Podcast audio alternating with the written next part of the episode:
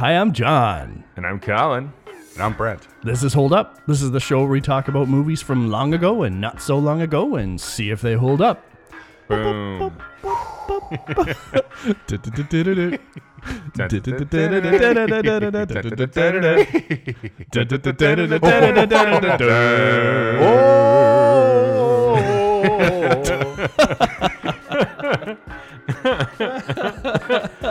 Uh, all right.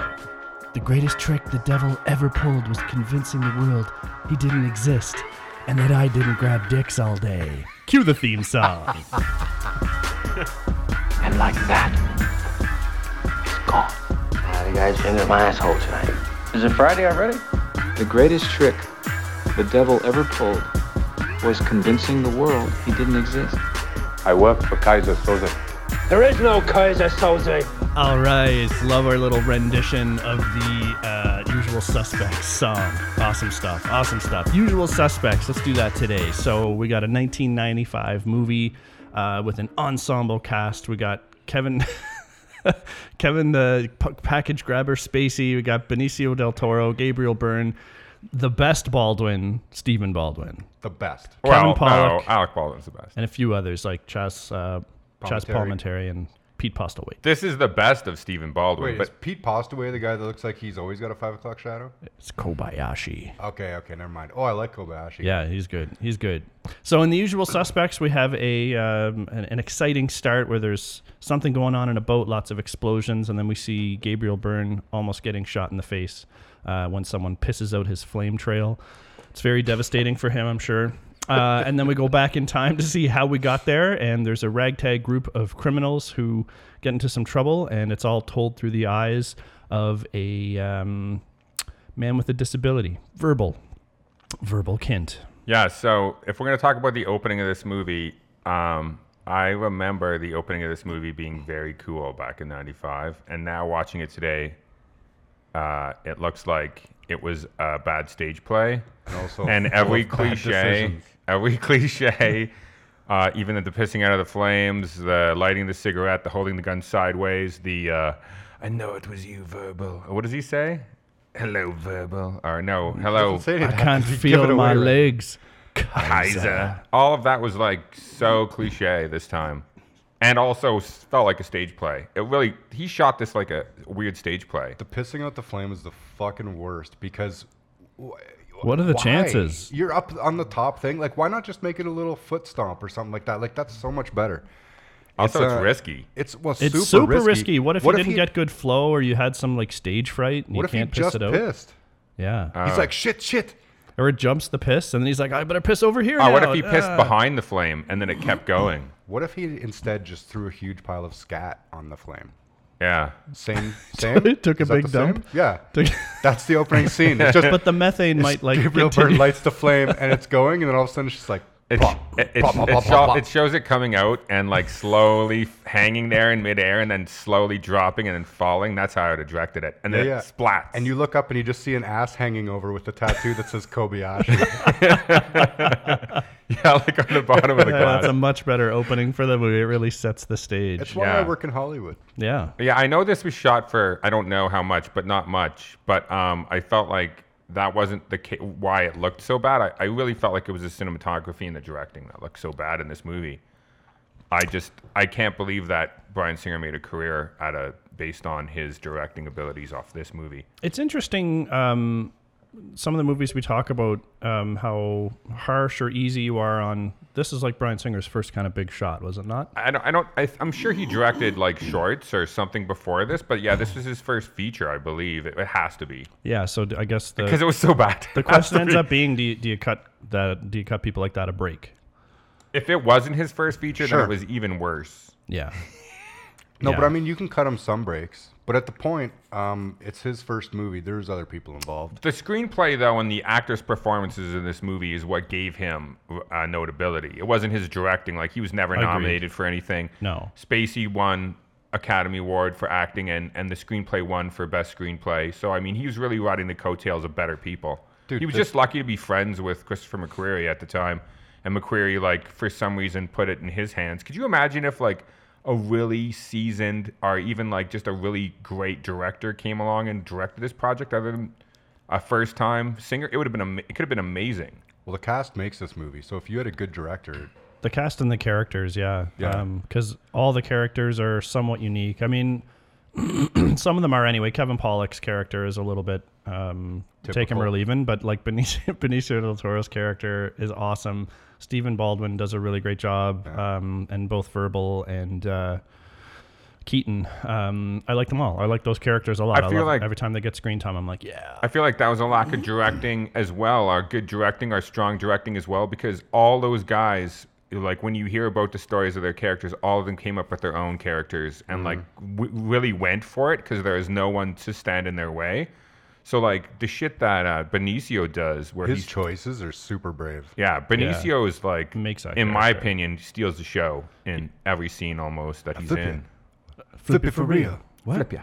Um, I His mean, lines are so quotable. that also goes down to the lineup scene, which is one of the earliest and best scenes in the movie. Um, When you find out later through stories that that was all ad libbed by all those guys. That felt like an outtake. and, and it actually it was. They were like when they're laughing at Benicio for being like, "Give me the keys, you fucking cocksucker! What the fuck?" And everyone's laughing. That's like real. The, Yeah, all the that's an- actors couldn't hold their shit in, and he decided to keep it in, Yeah. which was a great choice because it's fucking hilarious. it's awesome when But you use that an does outtake. such an awesome thing because him and Baldwin are supposed to have this history, right? This like big, like career criminal history together. They're partners for real, and you could tell when they do it because Baldwin reads first, then it goes to Benicio, and he's standing beside him. And like when when Baldwin hits him after everyone laughs Yeah, like that, and like, he hits him, him. and then And he hits him Benicio back. hits him back. Like, Yeah. that. Yeah. like that's a real good chemistry moment. Like It that, is. It that totally for me was like a like solid um, building of kind of like giving us an idea of who it's everyone Stephen is. Baldwin's reaction too when he hits because he like laughs like, "Oh fuck, you hit me back." Yeah, Yeah. and Yeah, he he would. He, likes would it. do that too. It's, yeah, it's, and it's pretty cool. And that's the thing about this movie is there there are these these great shining little moments with the actors and certain scenes. Like I love the scene where they rob the uh, the police. yeah, The whole be the whole we, we were doing the music in the beginning. That's where that that music is from. Is from the when the plane comes in and then they follow the car and you meet the police and you find out it's about diamonds and he gets Jump the cut money. plane. Yeah. The, ah, ah! yeah. and then when they rob the uh, cops and with the vans and stuff, love I love that scene. Once again, it's a great little scene in this movie. But like structurally, this movie is fucking terrible. Hmm. Terrible structure. It should have started with verbal being questioned by Yes. Chazz Palminteri. That whole first thing is cut. Yeah, the whole first 20, 25 minutes of the movie, because because it's all supposed to be coming from. I mean, you could have taken parts from that, of course, and put it into him telling the story Mm-hmm. about when they're in the lineup. You have to keep that lineup shit in there. But like, it really should have started with Chazz Palminteri questioning this guy about this this c- criminal that he wanted. To, f- that's where the movie begins. Yeah, in my you, opinion. You, you start with him talking to Five O'Clock Shadow about um, this guy getting um, Immunity. immunity, and then he wants to talk to him. And then once he starts talking to him, you go right back to the lineup, yeah. and then just build. Yeah, because the structure makes no sense, and like it really hurts the story. It's just a little bit of masturbation. It feels like to have all that stuff in the beginning. Like Yeah. it's just a little bit. And it, it, it, it makes no sense because the movie com- becomes a completely different movie once you start questioning verbal Kint. So Yeah. it's like, why wasn't that the mm-hmm. intent in the beginning? It's just poor editing and, and poor. Maybe they were just going with what the screenplay, the direction the screenplay went, instead of like looking at the material they had and making the movie in the editing room, which I think is a big mistake a lot of the time. Well, and one of our friends pointed out something really interesting when I watched this movie that I thought was a good point, which is they go right from the um, right from the Keyser Söze scene on the boat to Verbal's leg, and that's almost too on the nose. Yeah, almost giving it. It's almost too big a nod. Yeah. And like I didn't catch it, and I'm sure you guys didn't catch it, and probably no one else catches it, so not a big deal. And maybe that is a clever nod. I don't know, but it does seem like maybe it's giving too much. he just makes too many mistakes. I mean, like for the material that he had and the actors and the stuff, there's just too many mistakes made. And I really do feel like this is one of those movies that could have been saved in an editing room.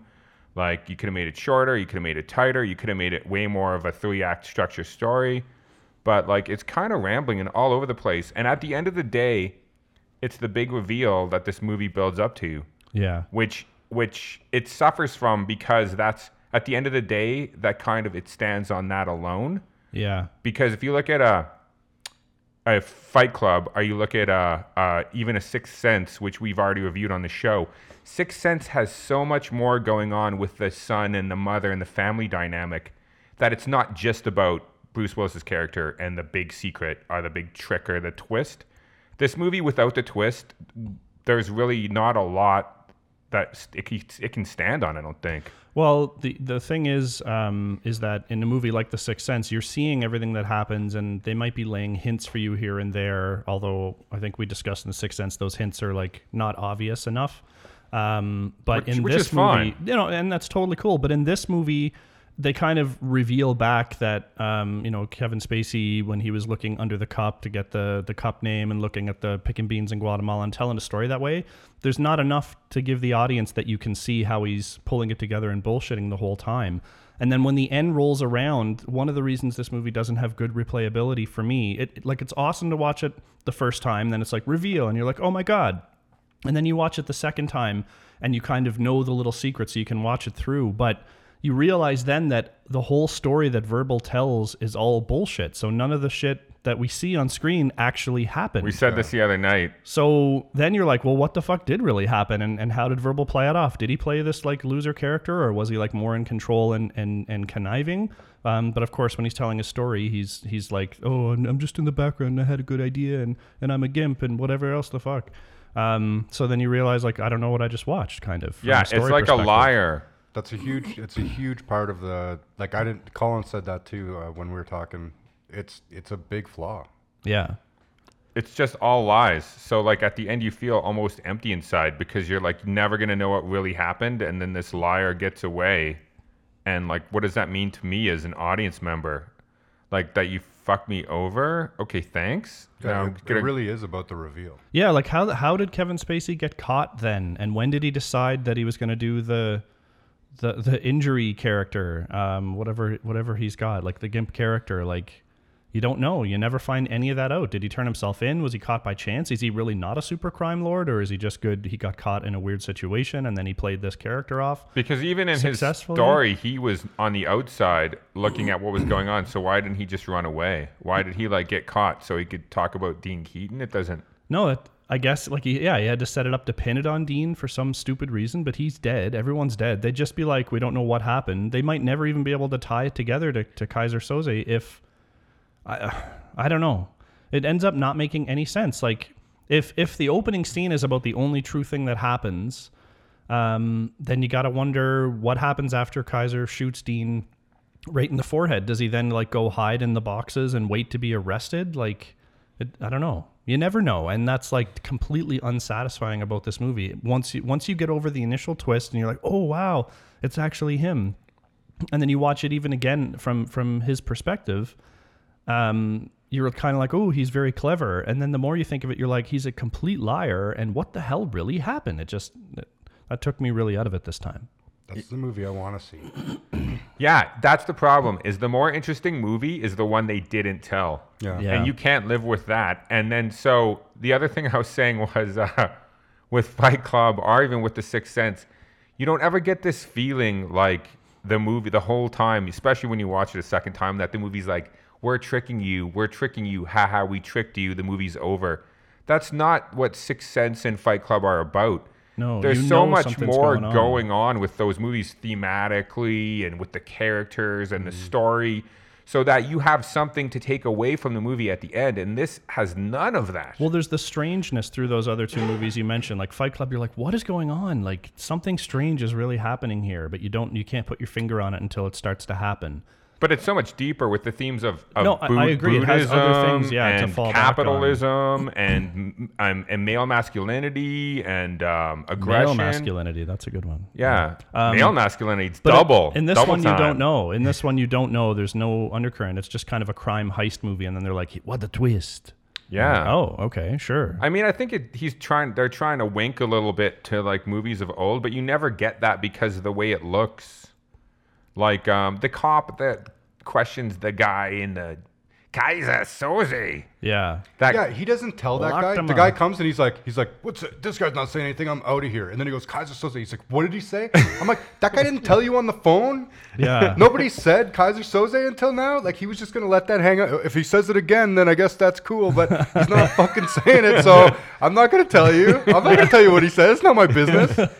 Tell What him to the say what you told me, but I Keyser can't, I can't tell you. Like, fuck off. That's oh the yeah, dumbest that's thing. oh that's right. Tell him, tell him who the devil is. Tell him who the devil is. Keyser Söze. and, and that kind of speaks to Keyser's uh, ineptitude again to leave that, that guy alive to, to put him at risk. Yeah. and, and also, I was saying this. Also, like he gives the police uh, a photo that looks just like Kevin Spacey.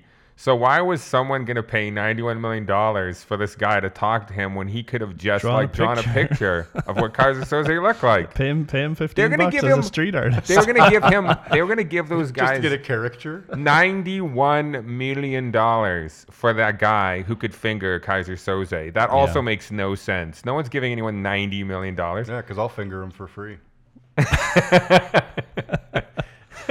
Bam.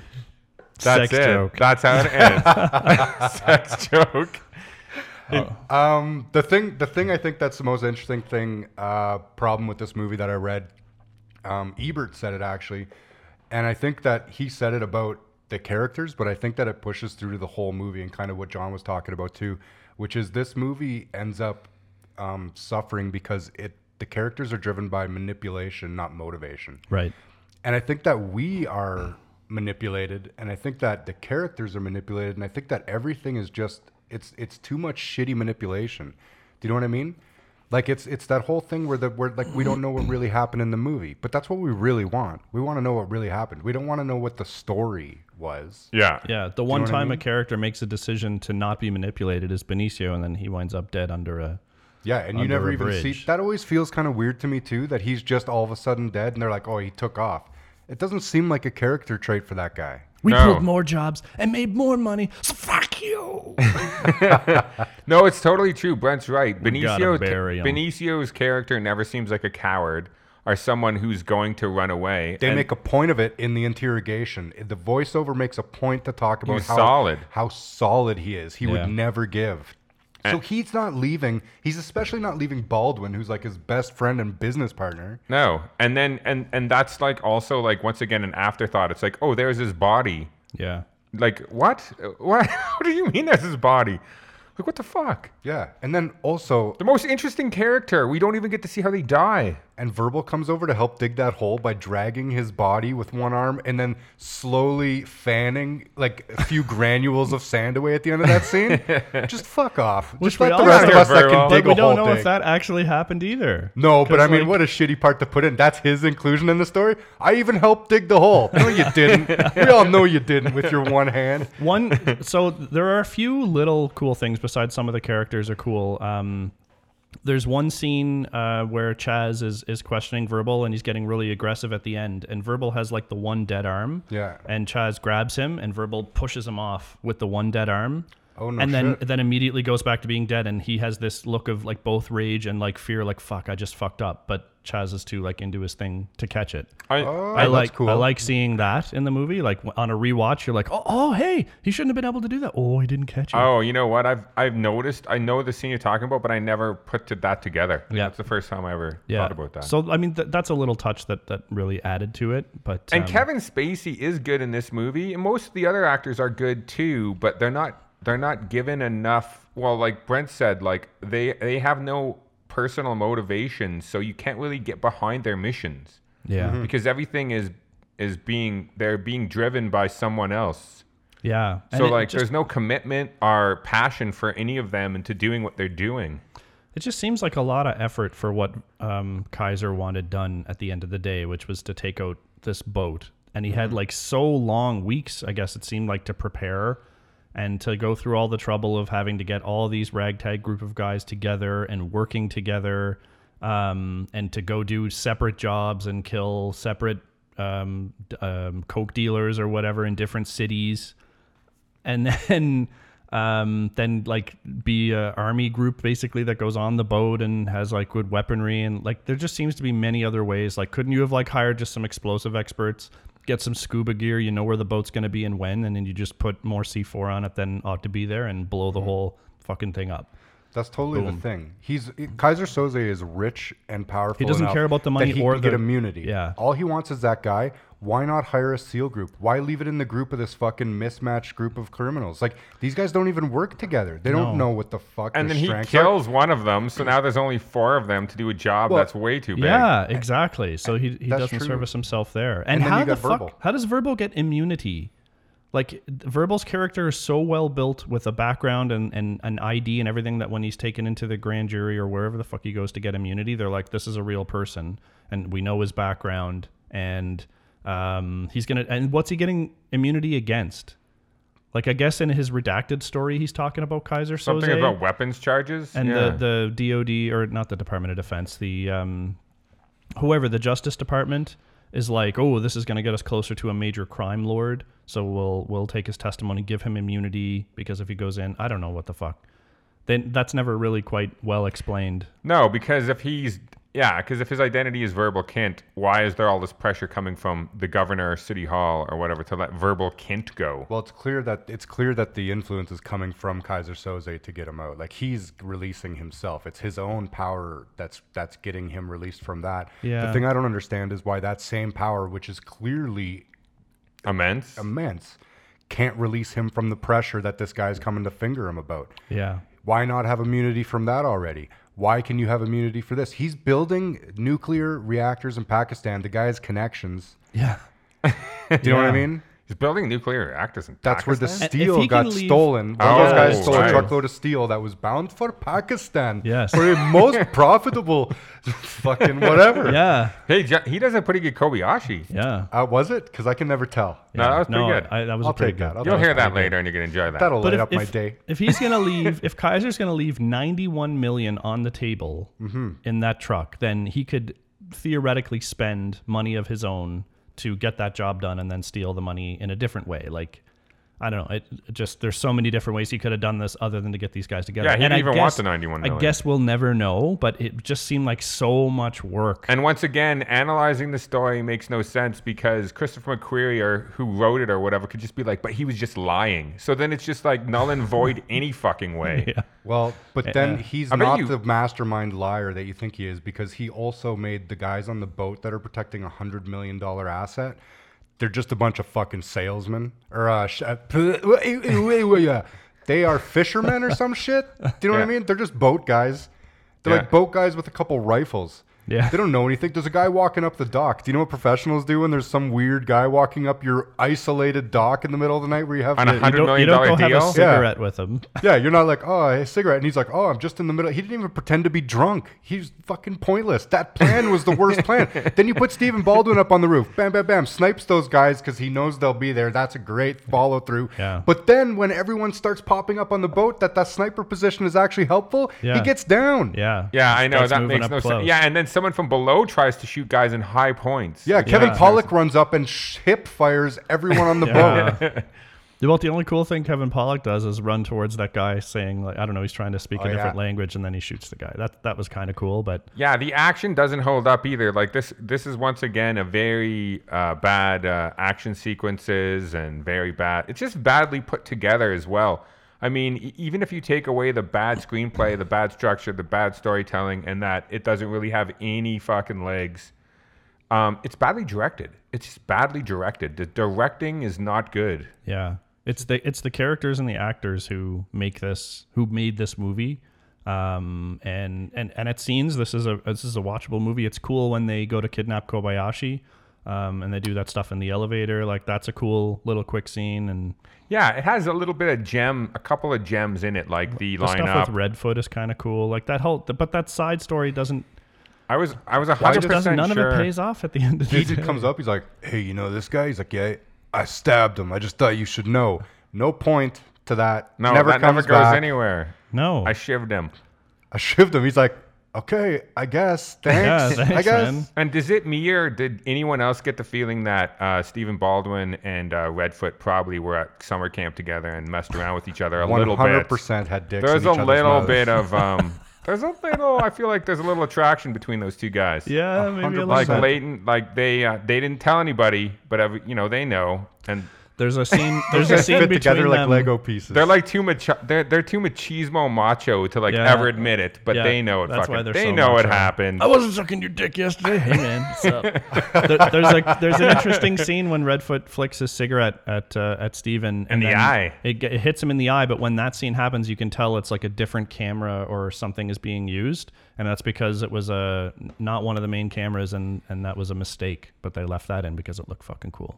Oh, it wasn't supposed to hit him in the eye. No, I don't think that uh, any insurance company would allow you to flick lit cigarettes in I thought, people's that, eyes. I thought that was a nod to semen. Yeah, no. So, so Stephen's reaction is like, "Fuck." Got you again. totally Got you again.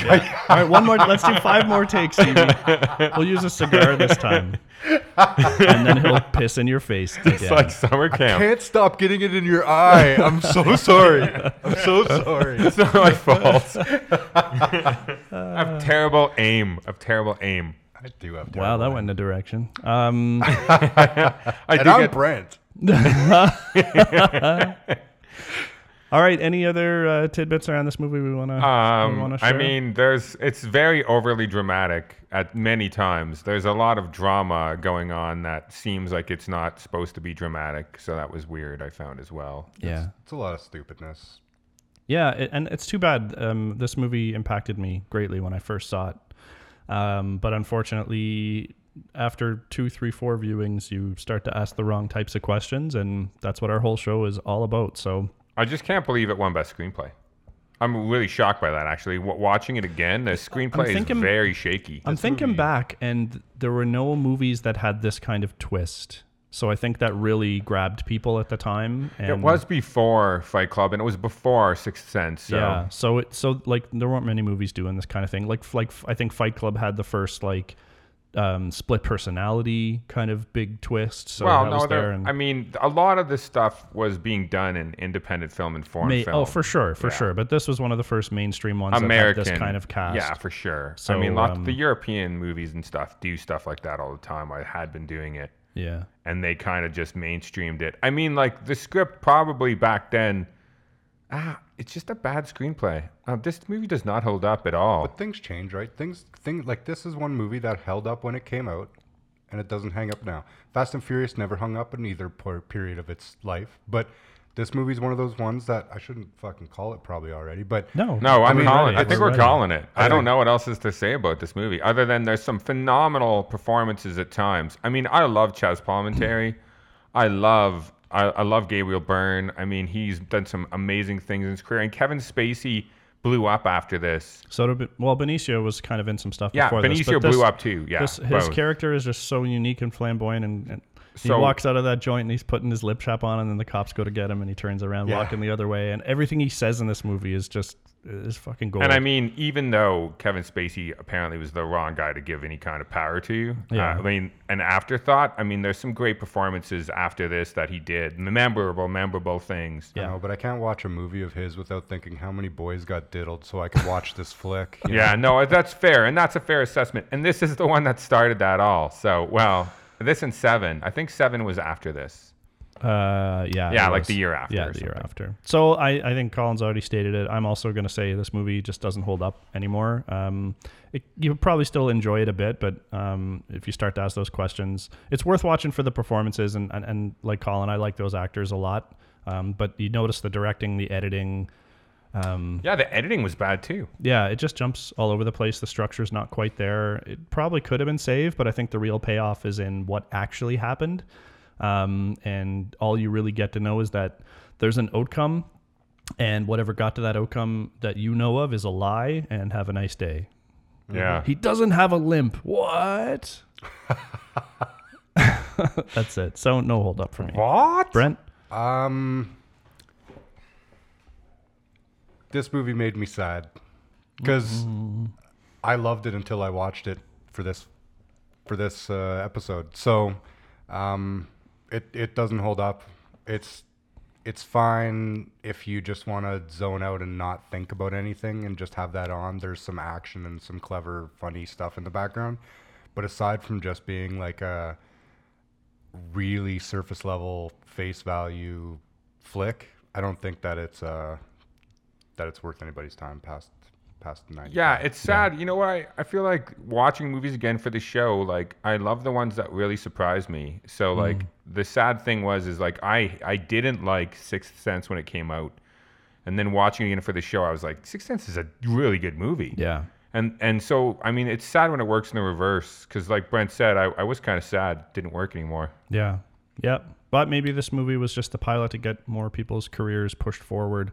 And unfortunately, also the diddling was enabled. But um, yeah, like what the fuck? but what what are you gonna do? Um, except not diddle because that's wrong. Is Kevin Pollak the only guy whose career didn't get better after this? I think this was his high point. and But then he he's went back to also he's also the, the most non-character. He's just like deadpan, whatever the fuck. Yeah, I stole the truck. He's the guns, same in like every movie though. I mean, he's the same in like uh Few Good Men. He's like there. He's got a couple of funny lines. yeah. What's- he just has a couple of funny quips.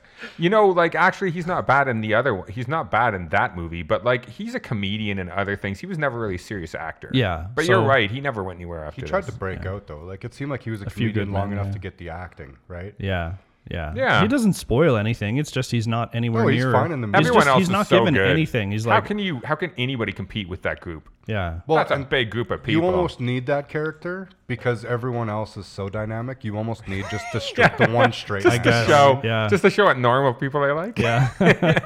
He's the one that everyone can relate to. The fat fucking fixing his own car because he doesn't have the money, painting his car, whatever. I don't know.